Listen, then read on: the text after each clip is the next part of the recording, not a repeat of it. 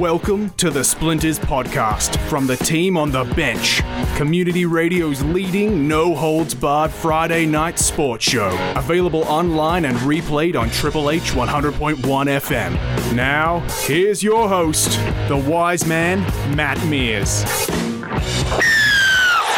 he's done it, and he's done it in grand style. First ever half century. Nah, nuts to that for a joke. There's no way I'm going to let Mears host the podcast of Splinters that we're doing 50 episodes on. The Lord Mayor with you on this Tuesday evening on Triple H 100.1 FM, triplehfm.com.au, and on podcasts.com. Tune in, Spotify. I was going to say tune-ins, but it's Apple Podcasts now. Wherever you get your good podcasts and a few bad ones as well.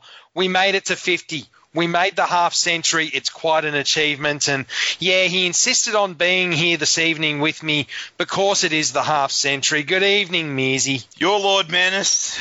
Of course, I have to be here for episode number 50. We are raising the bat. Somehow mm-hmm. we got to 50 episodes. I still don't know how. I think all the way back to our first episode. And what happened there? This is episode number one, so let's get into yeah, the topic. Uh, Keith, Keith. No, don't Keith, do this. You to know, me. no, no, Keith. Don't do this to me. No, no, no, Keith. You know what I'm going to do. This technically Don't. may be episode number one, and we'll go out as episode number one. But you tell our little listenership out there what what episode is this really? What is it really? This is episode number one. I'll hear No. no more lies. It's not No. like anybody's recording ma- material or recording technology broke down on them when we recorded episode 0.5 or anything like that. So don't start spreading those lies, although they're not actually lies. They're actually completely true. My Skype recorder did break down on me, so we lost the first episode, so we're redoing it.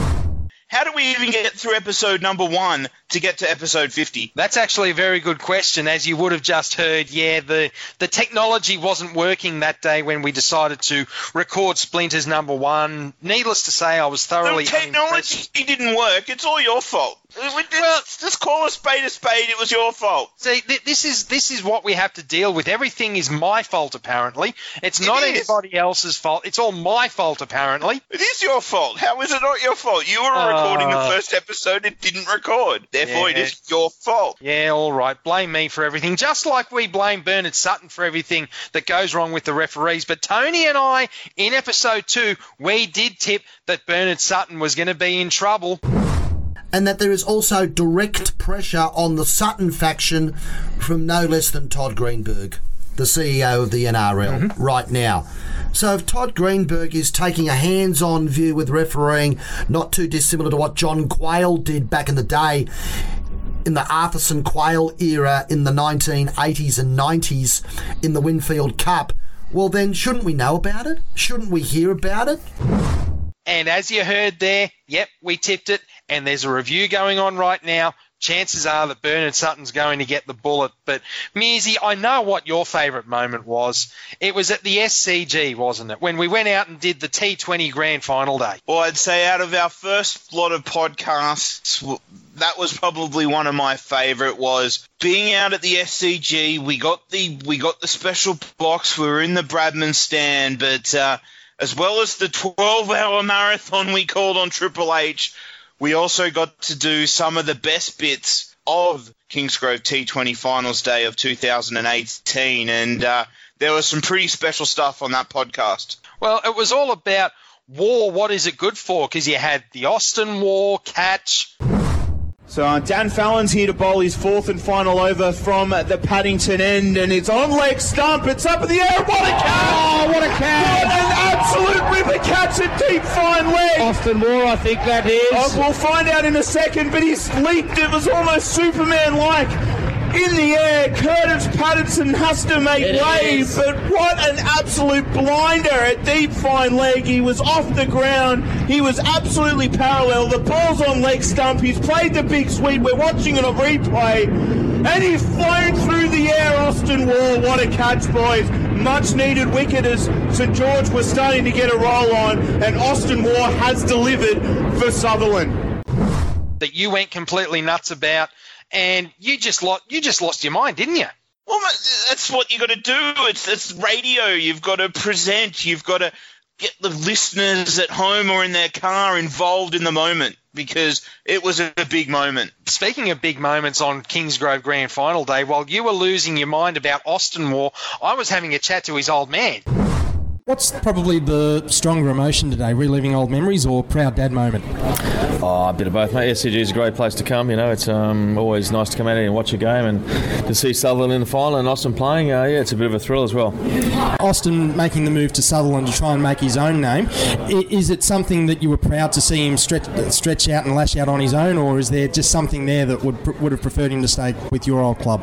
Well, he lives in Sutherland. That's where we live, so that's that's his club. I mean, I lived in Bankstown. That's why I played for Bankstown all his mates are in Sutherland. He's grown up playing through through the ages, so it's a natural progression to play for Sutherland. So happy to see him playing wherever he's enjoying it. What sort of prestige do you think the return of players like Smith and Warner brings to a competition like this? Oh, look for sure. Even today, you know, Steve Smith playing out there, you see what these, you know, the intensity with which he's played the two games today, which is great to watch. A lot of people are going to learn from that. So, yeah, what they've brought the grade cricket, it's been fantastic. It's been needed for a long time and um, gives recognition to grassroots. And that makes Australia strong. If we're good at grade cricket, we're generally good at state cricket, then we're generally good at, with the national side. Is there any part of you that wishes you got to play in a T20 uh, competition and format? Of course, I would love to have played. It's, it's exciting, it's fun. The guys can express themselves in different ways. Um, you know, it's pretty intense for a short period of time, but um, you know, there's um, if you if you're skillful at the game, you can do well. What are your thoughts on the standard of the games throughout today? Is it what you've uh, expected, or has it exceeded expectations? Oh, I've been watching a bit of grade cricket the last couple of years. The standard is excellent, and today, you know, the, especially the fielding and catching has been very good. Um, good hitting. The bowlers have been uh, probably dominating so far, and uh, seeing the final 123 to win. You know, Sutherland should get those, but the way the day's been going, uh, nothing's guaranteed. Thank you very much. And then after the interview with Steve Waugh, former Australian captain, you lost your mind again when Sutherland ended up winning it. Well, it was a momentous moment. Sutherland taking out the T20 Cup. My biggest memory, though, going to break the fourth wall a little bit here on the bench was if, if, if memory serves me, it was the final ball of the 15th over. That was the end of my commentary stint. Tony Dawson was supposed to take over from me again to do the final five overs, but as fate would have it, I got to call the winning runs and then have the headset ripped straight off me so Tony could take over. Let, us just check the tape on that. Let's just make sure that's how it happened.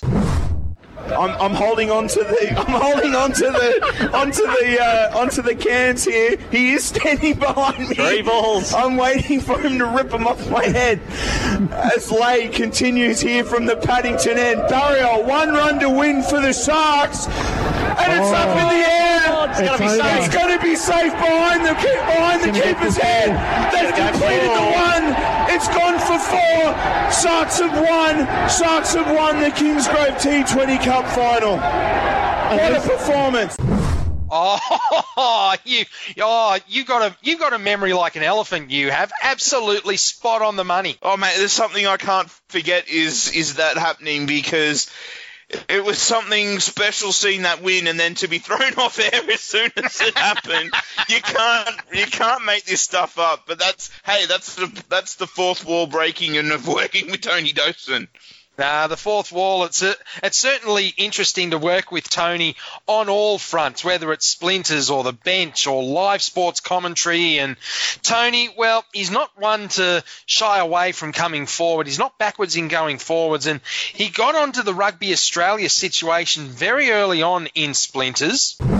Well, my first choice, or one of them, you can't look much further than the Australian Rugby Union and the Code of Rugby Union in general. We've waxed lyrical about it on so many occasions. The latest development is that Michael Cheika has kept his job in a Clayton's de facto way with an overseer looking over his shoulder in Scott Johnson. Very experienced guy, Scott Johnson. He's coached on both sides of the, the equator at a high level. But to basically tell Michael Cheika that he's not good enough to be given the, the Wallabies job, holus bolus, and a full complete package, and for someone to look over him is basically saying, you know what, Michael, we can't find anyone else before the Rugby Union World Cup next year at short notice. You've got the job, but you're out the door no matter whether Australia make the final, get bundled out in the quarters or even don't even get out of the group. I still think they're going to have a half decent World Cup if they can beat Wales in that group game. But to have Michael Cheika placed under such strain just goes to show that from the top down, including Raelene Castle, including the board of directors, that Australian Rugby Union administration, like a lot of sports administration, which we're going to touch on later in the hour, has lost the plot.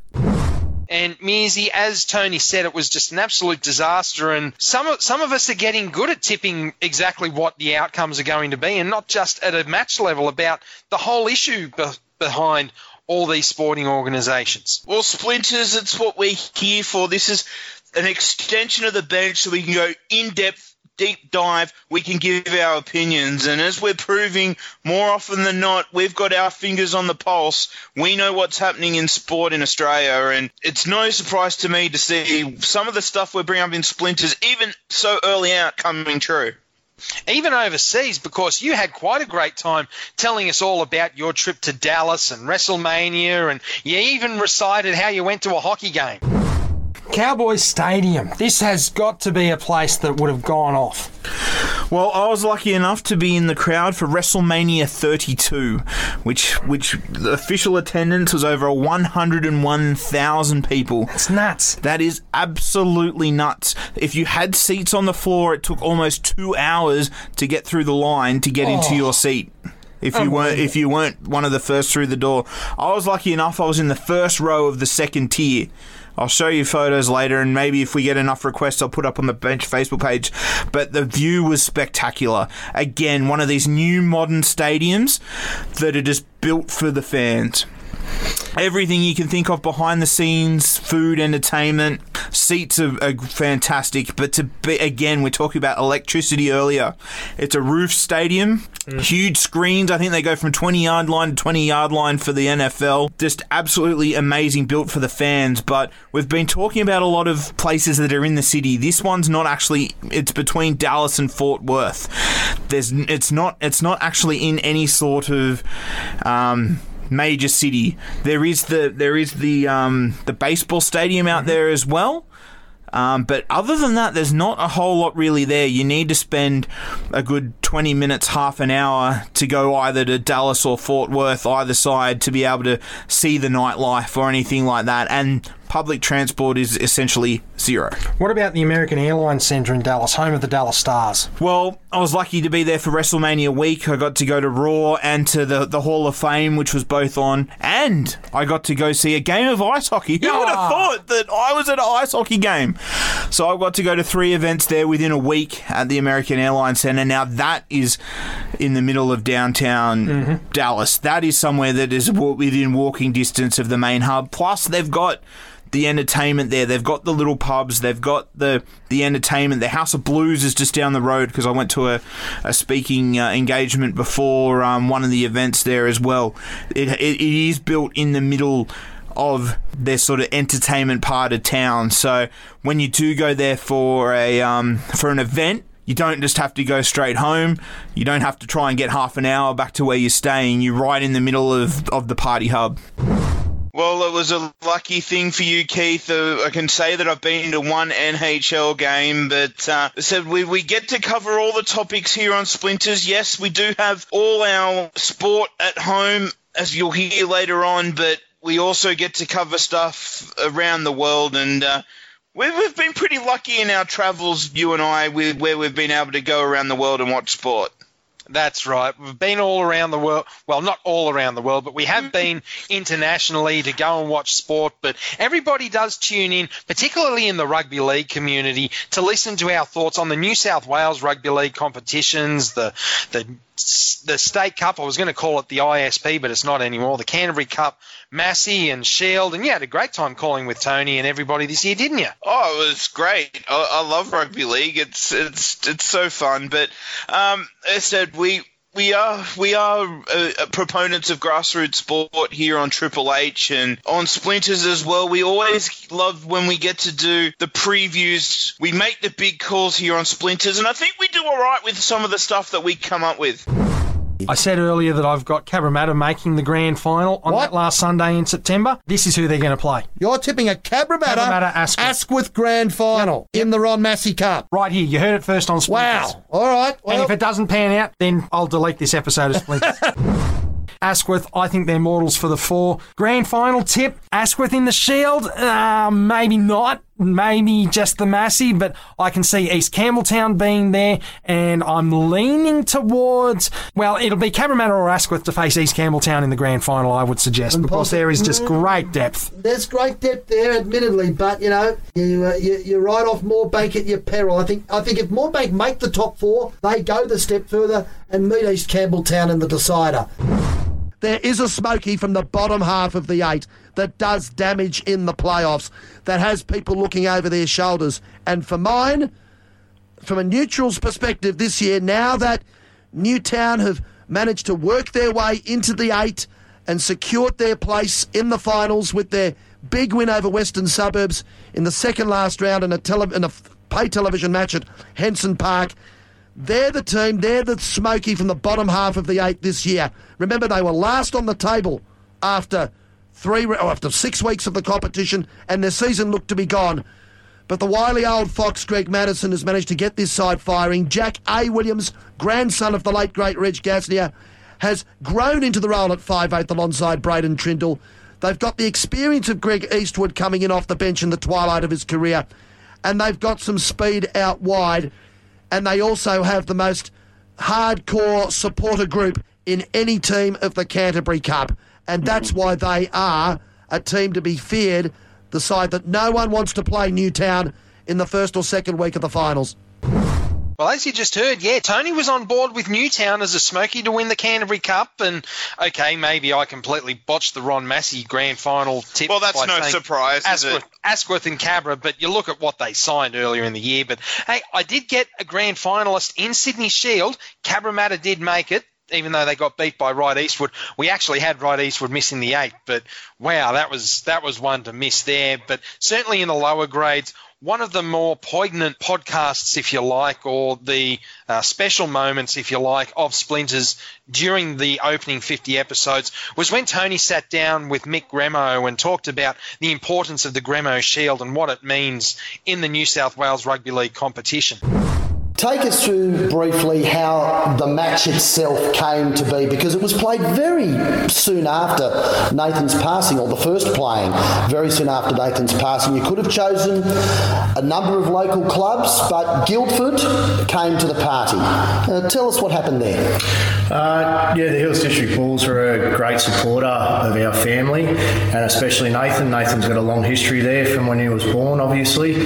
But uh, the club got behind it. It was amazing the support that we got from the community, especially um, sporting groups that Nathan was involved with over the, year, over the years. But uh, the Hills Bulls especially rallied behind with all their members and friends and um, started putting ideas together. And more or less, most of it was done. With us in the background and Paul Griffin, um, our looks after our senior team and club coach. He put it together, asked Guildford. I mean, Guildford's a, a very strong club. They've always been in the, the Massey and the Shield competitions. So, you know, it was fitting that uh, we ask a strong club like Guildford and they were more than willing to come on board and they've been of tremendous support each year that we have the uh, have the Nathan Grimmay Memorial Shield. So again, another big thank you to the Guildford club.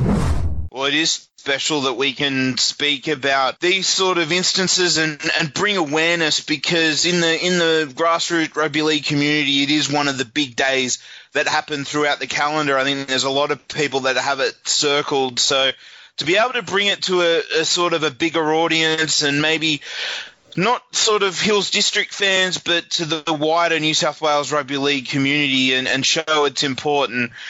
I think it's one of the ones that are probably a bit underrated of what we get to do here on Splinters. Yes, we get to have some fun. We get to to, to fantasy book and we get to to pick our grand finals. But when we can do something like that that's special, there's something that I can really that I really look forward to as well. Completely agree on that topic, but in terms of having what's fun, going on?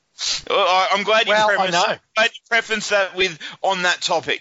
Yeah, I know. Of course, we can't we can't agree, and especially when it comes to especially when it comes to hockey. You're not a hockey fan, but on the hockey front, I got a couple of tips completely out of well, I got one completely out of kilter. I came out with an absolute barrel on St. Louis, but Jeremy Vasquez he tipped the upset of all upsets. I really don't see them. It doesn't matter who they come up against in the first in the first or second round. If you get through Pittsburgh, I don't see them getting through Washington. If they can pull out a miracle against Washington, then Pittsburgh will have them for breakfast, surely in a seven game series.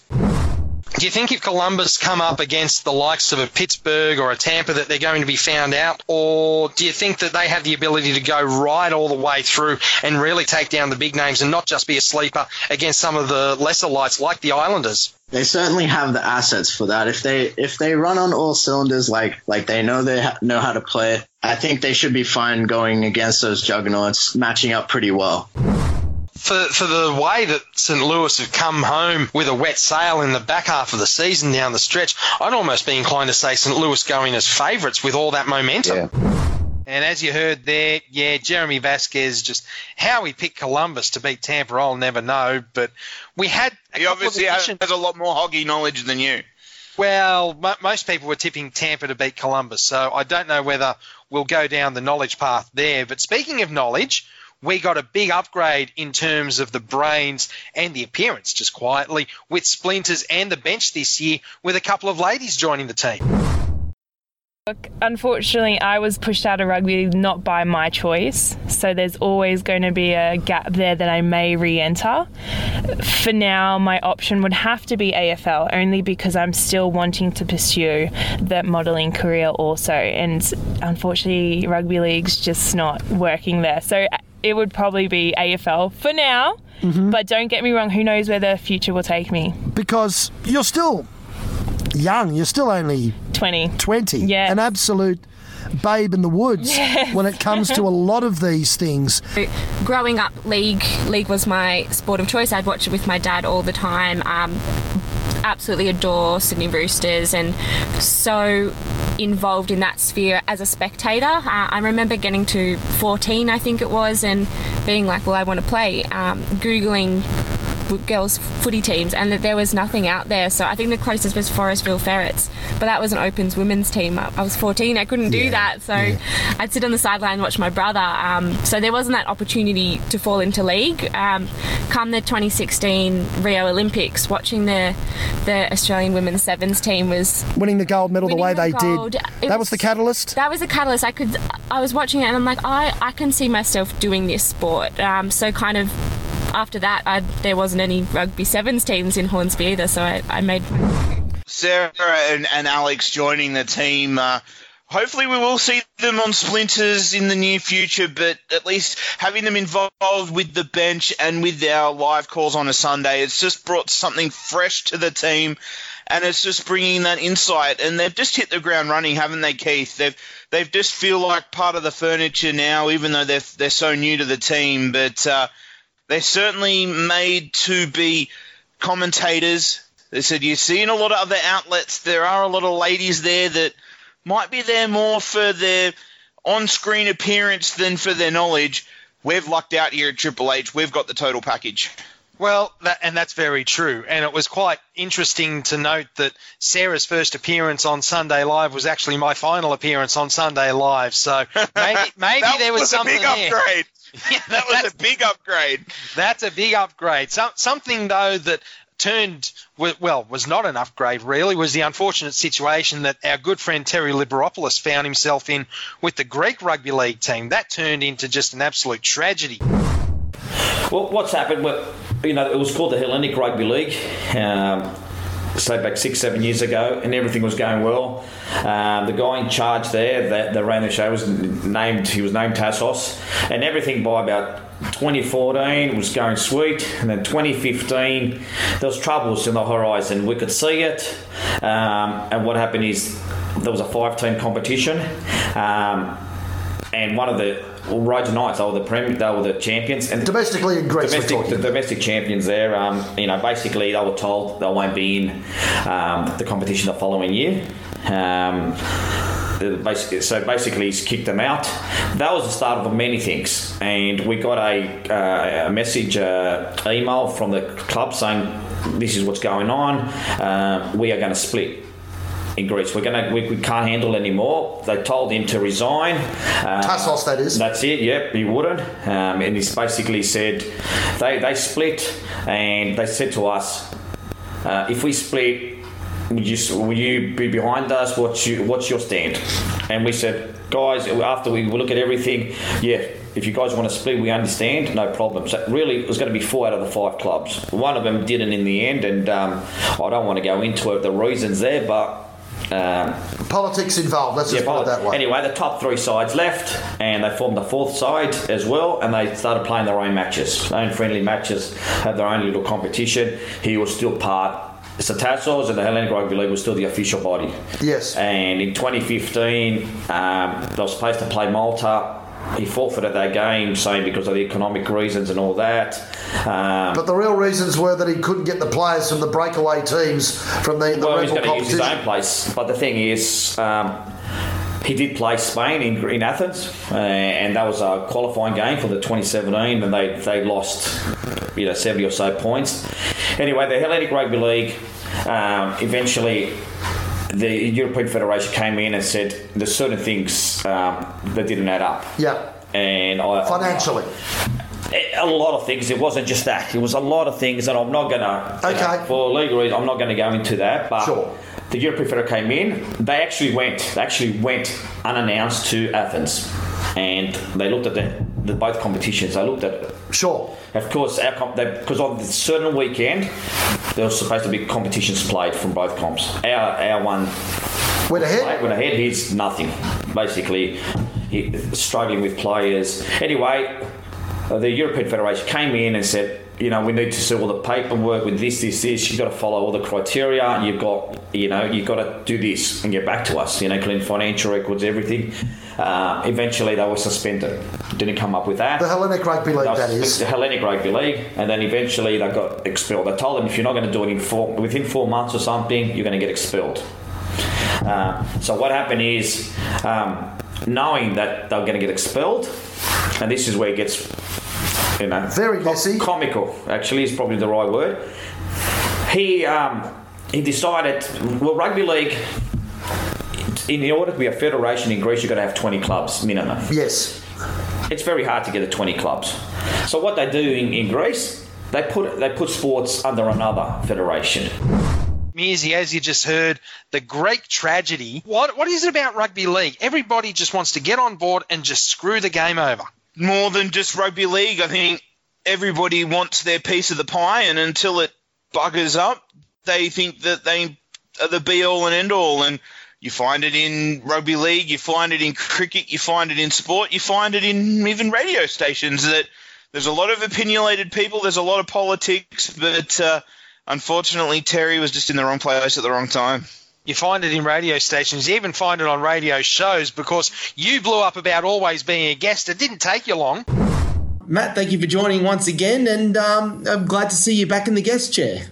Is it, are we, are we, did Keith put you up to this, did he? Is this something that Keith's got against me that I have to be a guest on this podcast? I don't know what the Lord. I don't know what you're on about, but the Lord Mayor operates in a very honourable manner. I'll say here. The Lord Mayorness has nothing honourable about him. He is a, whatever I could say about him is not fit for podcasting. Well, it's supposed to be this. I was supposed to be hosting the 50th episode. I've even got the intro as my as my name as the host, and you took that away from me, Topolsky. What is it with this station that they just have to take, take, take from me? You already got a turn to host when it was the wrestling podcast. Yes, the Lord Mayor. I know on Friday night on the bench he said that Jake Aquilina was going to be the host, but he's finally relented. He's seen the light. The crowd has spoken, and I will be the host of this podcast. And what a great podcast it is. Well, and I and I got to host the uh, the uh, the English Overseas Import Cricket Edition as well, but. I think it's my my uh, prestige, my rank within the team that I'd be able to host more than two episodes out of the first fifty. Well, we'll we'll see what we can do in terms of the next 50. We might give you a little bit more coverage there in the next 50. Well, yeah, we might upgrade you to three or four. You never know. Otherwise, we might have to give Shane a run. No, we, we've had that or in the past. We all remember the Bitty Super Rugby episode. well, well, it didn't exactly rate its head off, unfortunately, the Super Rugby episode, but uh, that's pretty much the end of the first half. We're going to head into the bonus content and the interviews, the special moments from the interviews coming up next on Splinters and Mearsy. There's some good stuff in there. Well, that's another luckily lucky part of having this podcast outlet of Splinters. We love doing the episodes every week on a Tuesday night, but the bonus content that we get some of the big guests that come onto the bench to be able to have them up, be able to have it for our listeners to be able to come and listen at their leisure there's just some gold in there, and it's great to be able to go down memory lane and uh, relive some of those great moments. Well, that's what we're going to get stuck into.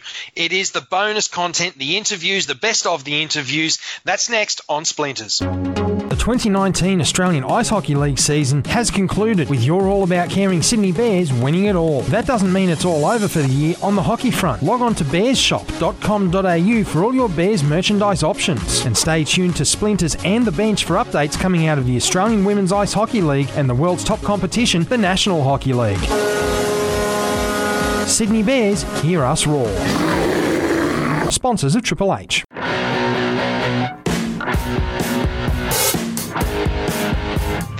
welcome back to Splinters here on Triple H 100.1 FM, tripleh.com, triplehfm.com.au, on Apple Podcasts, Google Spotify, where all good podcasts are found, and all, the bad ones too. I am the wise man, Matt Mears. I might not have got to host the first part and intro the first part, but there was nothing going to stop me coming into the second half.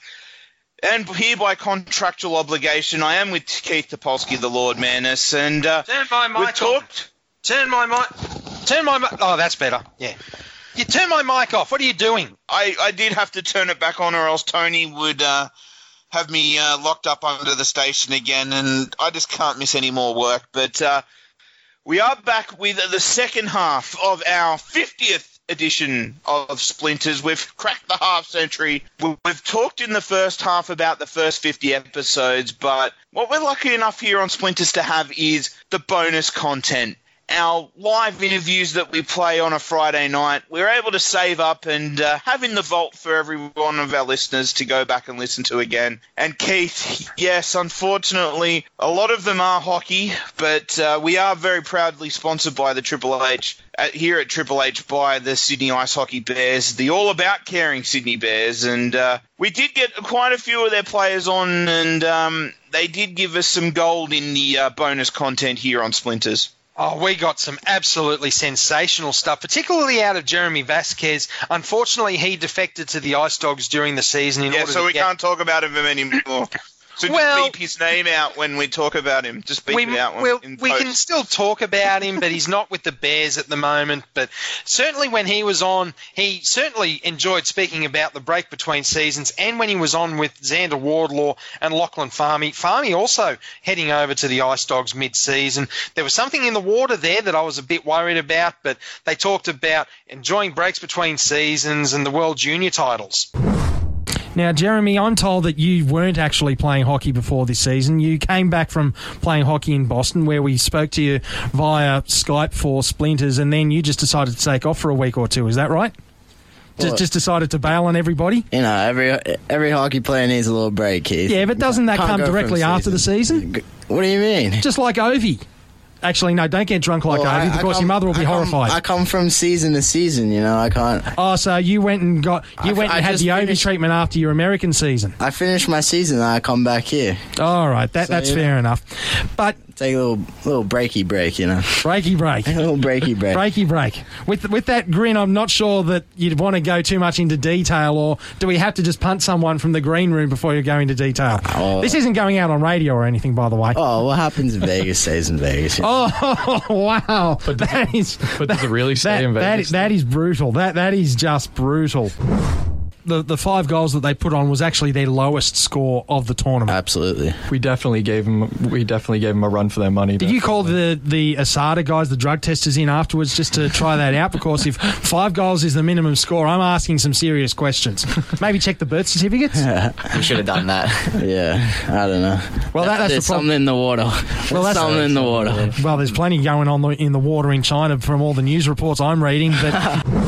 And then, well, it, this was probably one of your favourite bits of hockey podcasting, though, Mearsy, when Anthony Caruso decided to throw a bit of, we, we call it shade, throwing some shade at Jeremy Vasquez, and Jeremy Vasquez called him out on it. And we should have got around to seeing Jeremy Vasquez shooting some pucks at Anthony Caruso. And we can't go by without asking your reaction on this because while you're away, blowing off steam. We had Justin Viano and Ron Kaprowski on last week, and we got around to asking Justin a few questions, and then this absolute gem of a comment came up from Anthony the Bull Caruso, the Godfather, here on the bench. Quality. Oh, I don't know. you see, we with the greatest respect, I know, I know Nicole's here, but I, I don't, I don't know if we get much out of Jeremy because he's, he's that Yeah, much exactly, of a. because if Nicole's he- around. Well, a Nicole's around, and b Jeremy's that much of a pretty boy at the moment. I don't know. It's going to be that. Oh, this. Oh, wow. Oh, you see, I, I'm surprised he doesn't go out on the. Uh, I reckon he looks like that much. Oh, here we go. Oh, I- even I- no, that's it. Now I'm going to go for it. He looks like that much of a rock star. Sometimes I'm surprised he doesn't, uh, doesn't go out on the ice with a guitar at the moment. So. that that has got to be one of the most brutal sledges of someone who wasn't actually in the studio to return serve. So. What, what's going to happen if Anthony Caruso turns up to a Bears home game? Do the gloves come off, or do you just sidle up to him and just start using the stick and maybe some butt ending and some? Well, I'd like. Uh, I think Caruso should put on the skates. Oh, well. Th- does that mean you're going to drop the gloves against him on Oh, the you ice? never know. We'll see. Oh, yes. Challenge has been laid down, Caruso. I'm going to take this clip as well and play it back next time you're on the show as well, just to see how we go with that. That is the biggest, most missed opportunity was not getting Caruso between the sticks in at the ice hockey. We were at Macquarie Ice Rink. We should have got him out there. He rates himself as a soccer goalie. Maybe if we get to go out there again, time number two, Caruso, get those pads on. Or maybe not. Let's just give him a stick and see how good he is. Or maybe we go in and try and mess up all the water pipes, just like Jake Ratcliffe and Chris Moquin were talking about before the derby. They'll tell you, these guys will tell you, the better dressing rooms do count for plenty. Well, that that's Mm-hmm. true. That that's got to be true. It's better. You, you- it- it's- you're better off changing in somewhere where you can change rather than somewhere which is only big enough to swing a cat. Yeah, you're In the sitting on the store- in- floor in the storage skates container. standing up. Yeah, with cold. sh- You get cold showers in one dressing room and hot showers in the other. Do you want me to continue? no, Well, you better not. Jake and I actually work at the rink, not to cut you off, so we might have a little pull in which pipes are pushing hot water or not. So just just magically leaning against the pipe tomorrow and handing out. geez, some- is there a oh, I in dropped the skate on Oh, the gee, on the pipe, and oh, it's leaking. Oh, the heater in the room's not working? Oh, Ah. Is there a problem? Look, we'll have to look at it later for you. Can we wait after full time? We'll have it, we'll have it right for next week. Yeah. Now, there, there's an idea, Mearsy. There, there's a thought to just go in and mess up all the pipes so that the opposition have wet dressing room and cold dressing room. And have you ever done that at the cricket? Usually our facilities at cricket are that bad that it's already done. We don't have to do anything, and it's and it's the drizzling shit. oh, I like it. Oh, I like it. Uh, speaking of the Sydney Bears, Brian Funes, big defenseman, came in and he had a bit of a joke to make about his appearance, given that he did shave after he came back from South America. How did you get into the game in the first place? Because with, with a name like Funes, it's not exactly associated with uh, a cold weather culture. and, Yeah, uh, yeah, so- be- being uh, in Australia, it's not exactly a cold weather place. So how did how did a player like you come to be involved in hockey? Yeah, so like if uh, if you see what I look like, I'm not you know like typical Australian. I've got a I'm come from You, you, you come from Central Mexican drug lord Uh, casting, yeah, I reckon, well, with that mustache. Well, yeah, exactly. Right now, I'm rocking the mo. You know, uh, I, I shaved the beard and kept the mo, so I'm looking uh, extra South American right now. So that was a. I'm, I'm glad I did that after I flew back. You know, I'd get a few more extra questions coming back into the country. But the most important part was when Brian talked about growing up as a 90s kid and having an obsession with a certain trio of hockey movies, and that's how he came about to support Quack, a certain team quack, from California. quack. When I was five, five, six years old, you know, I'm a big Mighty Ducks movie fan. Cliche, but Oh, I 90s, can- 90s kid. Yeah, 90s settle kid. down, Mearsy. We'll, Okay, we'll, yeah. we'll get on to Uh, that yeah, I'm, later. uh, 91 born, so 90s kid. Love the Mighty Ducks, and I'd seen some highlights. Quack, quack, quack. Yes, finally we got a good hockey guest on who can appreciate the Mighty Ducks for what it is. And yeah, okay, you got you got what you wanted. You had the Ducks fan on. You enjoyed it. What I didn't enjoy though was Shane Evans turning around and actually getting to laugh at me about ice hockey. Speaking of teams that are doing well with a new acquisition, this is when I turn on the crying sound effect because he's no longer with Ottawa. Shut up, you. You're, you're just celebrating because you got Ottawa's first round pick. It's going to be first overall, and you're going to draft a generational talent in Jack Hughes. So you just sit there and be quiet, Colorado boy. But sorry, your Lord Madness. Ah, that's another fine for you. I mean, seriously, Shane got to laugh at me about Colorado having Ottawa's pick. We, we have to do something about that, don't we? We have to banish Shane, don't we? Oh, I thought we already had.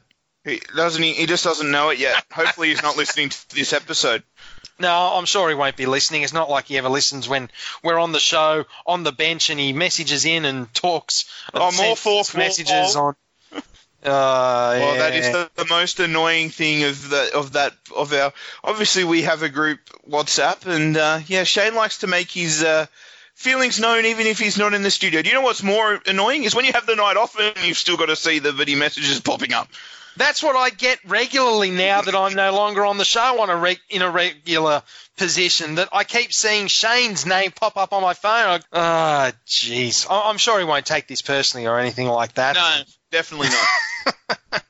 Speaking of having a laugh, though, Justin Viano came in. He was an import for the Sydney Bears this season. It really does go without introduction, or he need, he needs no introduction after what I thought was probably the best the best banter on Splinters on the bench, probably since we made the move across from the old place into Triple H. And he spoke about supporting the Maple Leafs. A mixed background when it comes to Canada. It is the classic Eastern Canadian background. There's a bit of French, a bit of English, and you were born in Oshawa in the great province of Ontario, home to, I have no doubt, the greatest NHL team to have ever graced God's green earth. The, Maple Leafs. the belo- How oh. that's where we'll that's where we'll be ending our Toronto interview. Maple Leafs. Exactly, exactly. Andrew Bourne put you up to this. I am going Maple to get Leafs. into Andrew Bourne and just give it to him. Go the Bruins in that playoff series, by the way. Who, who, who let him in here, honestly? I, I don't know. Well, Is Ottawa in the playoffs? At which point we cut him right off. And then he decided to do something that really got up Caruso's nose, and I gave him all the time in the world. Which sport do you think the world could do without and why? Oi, you in the background, settle down. I don't know cricket, but I'm going to say cricket. Yes! yes! Yeah, so how, what do you think about that, Mearsy? What sport in the what sport can the world do without? Justin Viano says cricket. Well, he's obviously banned. He's, there's no more appearances on Splinters or the bench. Brian Funes, bring him back. Loves the Mighty Ducks. We can just have him every week. Vino, you're gone, mate. You're cut. There's there's something from the old there's something from the old place. He's cut. He's, Yeah, he's he- right out of there. Well, okay, if you want to cut him, then that's your decision. that's entirely up to you. We're not going to cut him though until we actually hear from him about hazing rookies. Funniest moment involving a teammate. Well, well, we had this thing, uh, major junior first year. If you're a rookie, nobody knew about it. We'd get the we'd get the coach on the deal when we'd have a road trip on the bus. Yep. And after a win, we'd ask the, one of the rookies to go up to the coach, ask for if we could stop for a beer. And usually the kid was 16 or 17. Oh, this isn't going to end well. So the coach would flip out, like, well, "Who are you talking? about? What are you talking about? There's no beer on this team." He'd get the bus driver to stop, flip him a quarter. You call your parents. We're dropping you off here. We'd get the bag, leave it on the highway. The bus would drive off a kilometer, take the next, exit, take the next exit, zip around, and Pick the him kid up. would be there in tears. Oh, that's laughing on brutal. bus. Yeah. Jeez. Oh, and if you thought that was good, have a listen to the story that he told us about the teammate that had the best. I I think it was the best ability when going out. The best the best ability on the circuit, Caruso referred to it as. Who's the who was the best or the worst going out, and why? Probably the both on the same team last year in France. Uh, I got a buddy, Mark Corbett, pretty good looking guy. He could usually pick up anybody, so he would have multiple girlfriends, let's say. Yep. And uh, let's say at one party house, he had his girlfriend sitting at the table while he was away with uh, uh, the the physio physio trainer. So, so there you go, Mearsy. Did you ever ha- have you ever seen anybody with a girlfriend who had the girlfriend waiting outside for them while they were, they were actually finishing up with the physio inside? Well, mate, what happens in cricket stays in cricket. I don't know about hockey. Maybe they just they like having that brag effect. But um, oh, mate, uh, cricket. Yeah, we have some good stories, but uh, the hockey, the hockey men. Maybe it's uh, something about being cold all the time. I don't know, but uh, they certainly have some good stories for us. you need to warm up a little bit with all the ice and all that sort of thing. But certainly some something that we didn't need any jokes about, and it was actually a very very good interview. Was somebody's debut. We've already spoken about her being a part of the bench and the commentary team when Alex Bellamy came on to talk about the Hornsby Lions. Now, Alex, obviously a lot of the credit goes to you, as Sam just said before, vice president of the club, women's team captain, but in terms, you actually don't get as much credit as you possibly do because it's an interesting one, rugby union, especially in the North Shore now with, with clubs sort of falling. We've heard about the in terms of rugby league with the A grade comp sort of declining.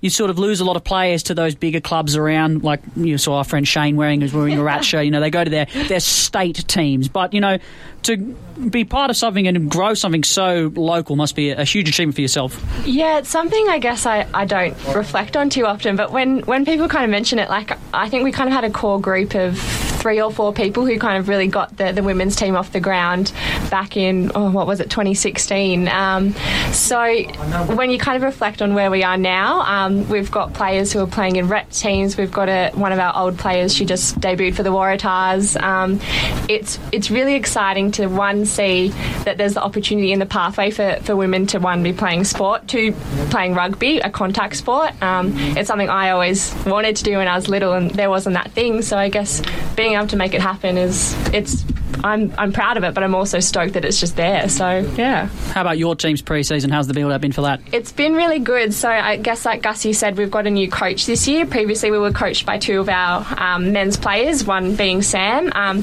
which was a bit of a balancing act. So now we've got, I guess, our own coach who's looking after us and us only. Um, it's just that having that extra, I guess, attention and him not having to duck off to his own training. Um, it's been really good. We've got a really good vibe around the group of girls we've got. Uh, it's really exciting. Like our, our training session last night, we walked away so pumped.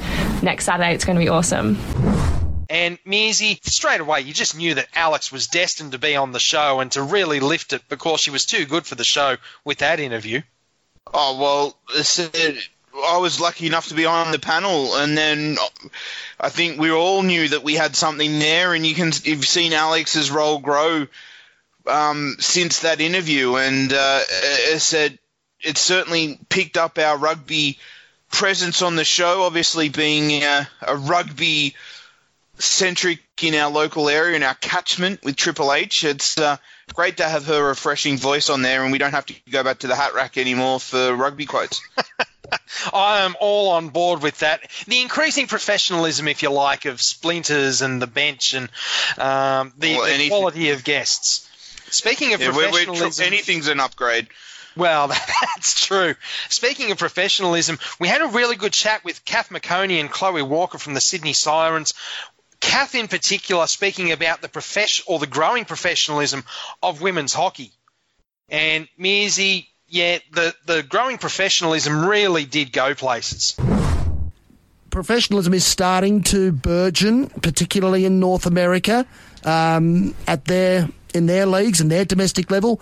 Okay, they don't get paid the gazillions of dollars that the the NHL guys do, but they do get paid. They do start to make a bit eke out a bit of a living. How hard is it to compete against those semi-professionals from a purely amateur base that you work off here?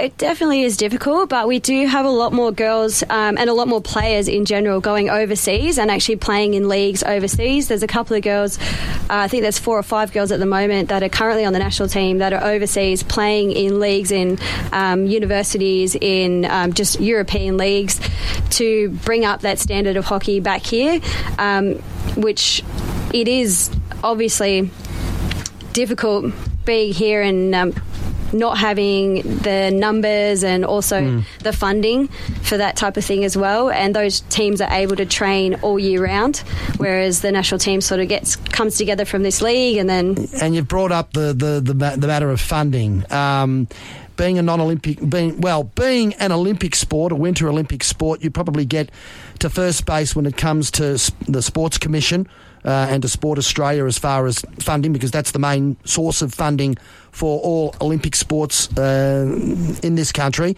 Uh, but there's only so much of a very it's, it's shrinking pie, never decreasing, never shrinking pie for sports funding that is currently being uh, dished out by the current federal government. And you're competing against a heck of a lot of other Olympic sports in the winter program, which are deemed to be of medal prospects, particularly those with of uh, freestyle and snowboarding and, and all of and, and all of that, compared to ice hockey. Um, how hard is it to give keeping uh, keeping the faith and keeping the pitch to the sports commission when you virtually know you're not going to get much of much of a of, of a positive answer as far as funding right from the get go. Some of the funding does actually come from the girls. So how well they do in the tournaments, you can um, money comes back from the International Ice Hockey Federation Mm. as well to the sport in Australia to go towards developing the sport Yeah. um, as well. But a lot of the girls do have to do their own fundraising um, and personally go out and actually Do the old fashioned raffle trick. yeah, exactly. And that's what we do for our season as well because the Sirens also pay for their season and it's quite expensive in Australia to play this sport and to be able to travel interstate Mm. on those flights and everything. So we also do our Without fundraising. sponsorship of any of any major sort of hard yakka. Well, we, we've loved our hockey on um, splinters here, but uh, there's one final clip coming up, and it is cricket. Yes, it's the uh, the Gordon women's cricket, and I think maybe this has been our most popular podcast that we've had. Uh, on splinters here in our time so far, so I think we should play a little bit of that right now. I think, Tony, that it's a very exciting time for women's cricket right now. I've been, in, I will say it, I've been involved in the game for over 30 years, uh, all with the Mighty Reds, but also in a number of other hats from a Cricket New South Wales and Sydney cricket perspective. And I think that it was a very long road for those first 25 to 30 years.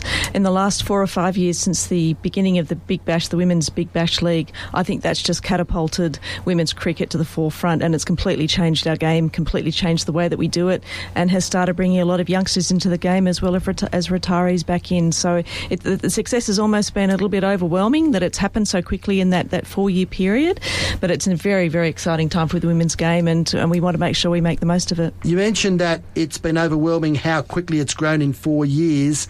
How do you manage the pace of that growth now, now that there is the interest, now there is commercial television interest at the WBBL level, there is commercial interest in the Australian team at the national level. It helps, dare I say it, that the Australian women's team is winning, whilst the Australian men's team are losing on and off the field.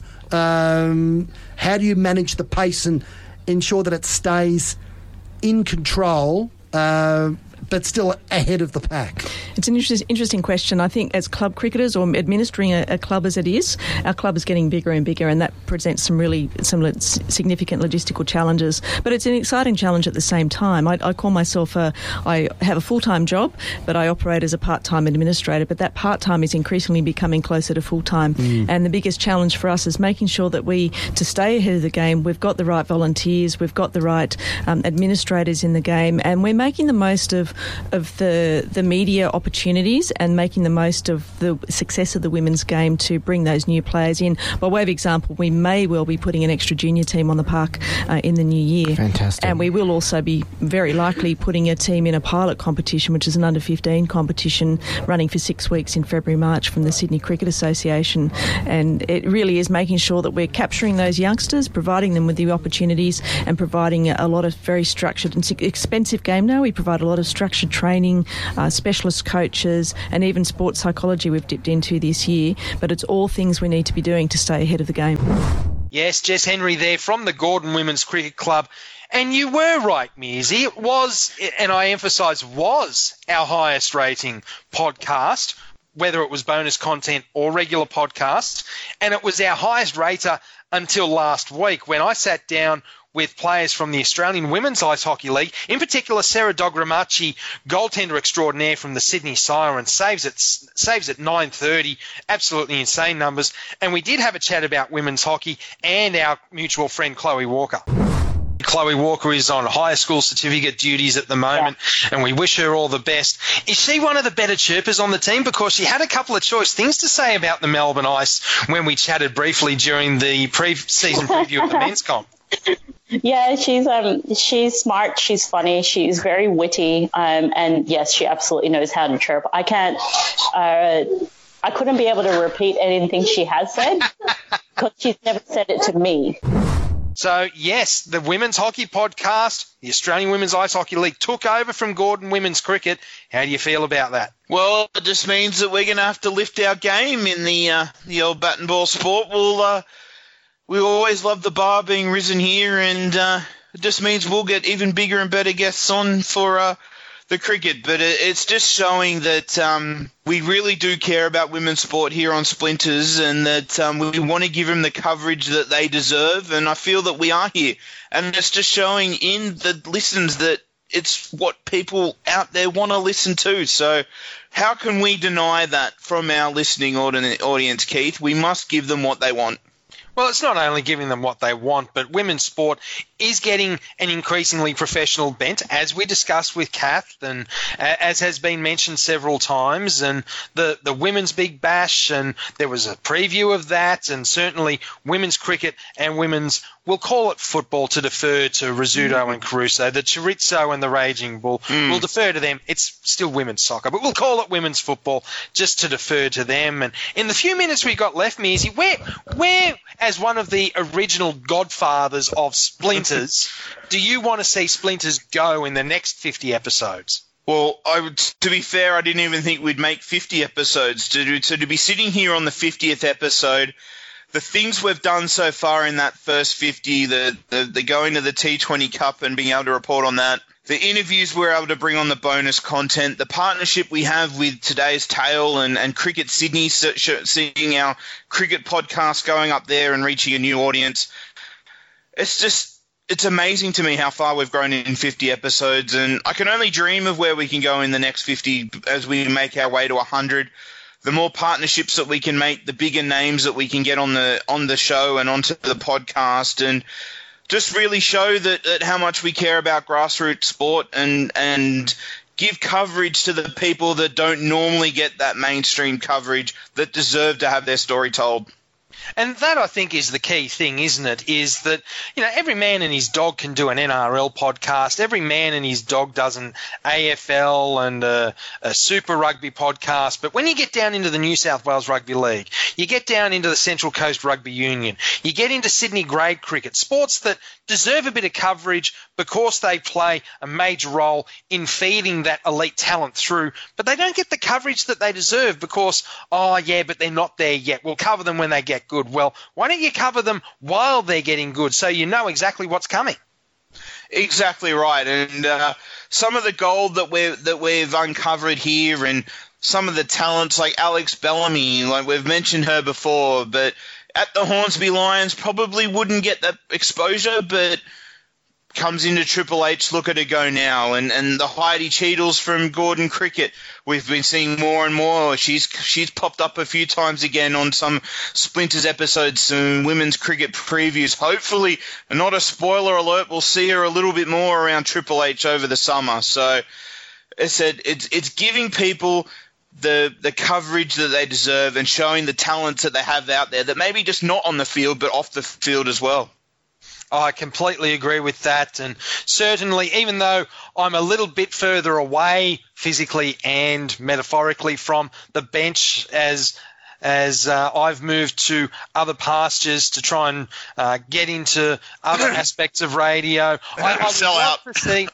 Sell well, I've heard that, but I would love to see if the opportunity arose a semi-regular coverage of the Harvey Norman Women's Premiership next year in terms of the commentary. I think Sarah and Alex calling the Harvey Norman comp would be just absolutely sensational. And I think that's at Triple H. That's what we need to look. We we did get to cover one or two Norse games throughout season 2019. I think that's the next step. Is that um, we got Alex, we got Sarah. If you listen to our coverage on Grand Final Day, there's another one in there too. I'm not going to spoil that one because hopefully we'll be seeing a lot of her in 2020, and there's going to be more as well. It is a something that we're growing here at Triple H is our women's coverage and the best callers. We want them, whether they're male, female, or however they identify, and we're finding the best women's talent, and they're going to be here on Triple H. Maybe we won't have any jobs by the 100 episode. The girls will have just taken over. Yeah, we might get punted in the meantime. But speaking of finishing up, it is time to finish up. And Mearsy, because I'm filled with the milk of human kindness, would you like to wrap up our 50th episode? Well, it's been a journey, hasn't it? We have an awesome we have an awesome logo. We didn't even get to mention the logo. We do have the awesome logo that I hope you can see wherever you listen to that. But if the girls do take over, might have to go through a complete redesign. But the, we we've gone from the, the the cock up of having two episode ones through to the amazing logo, through to the amazing guests, the amazing coverage we've had in the first fifty. And if you think the first 50 is um, something that special, the next 50 is certainly going to be something that needs to be seen. So, for the Lord Manus himself, Keith Topolsky, I am the wise man, Matt Mears. We've enjoyed your we've enjoyed your uh, joining us for the first 50. Please stay with us for the next 50. So until Splinters episode 51, we'll see you then.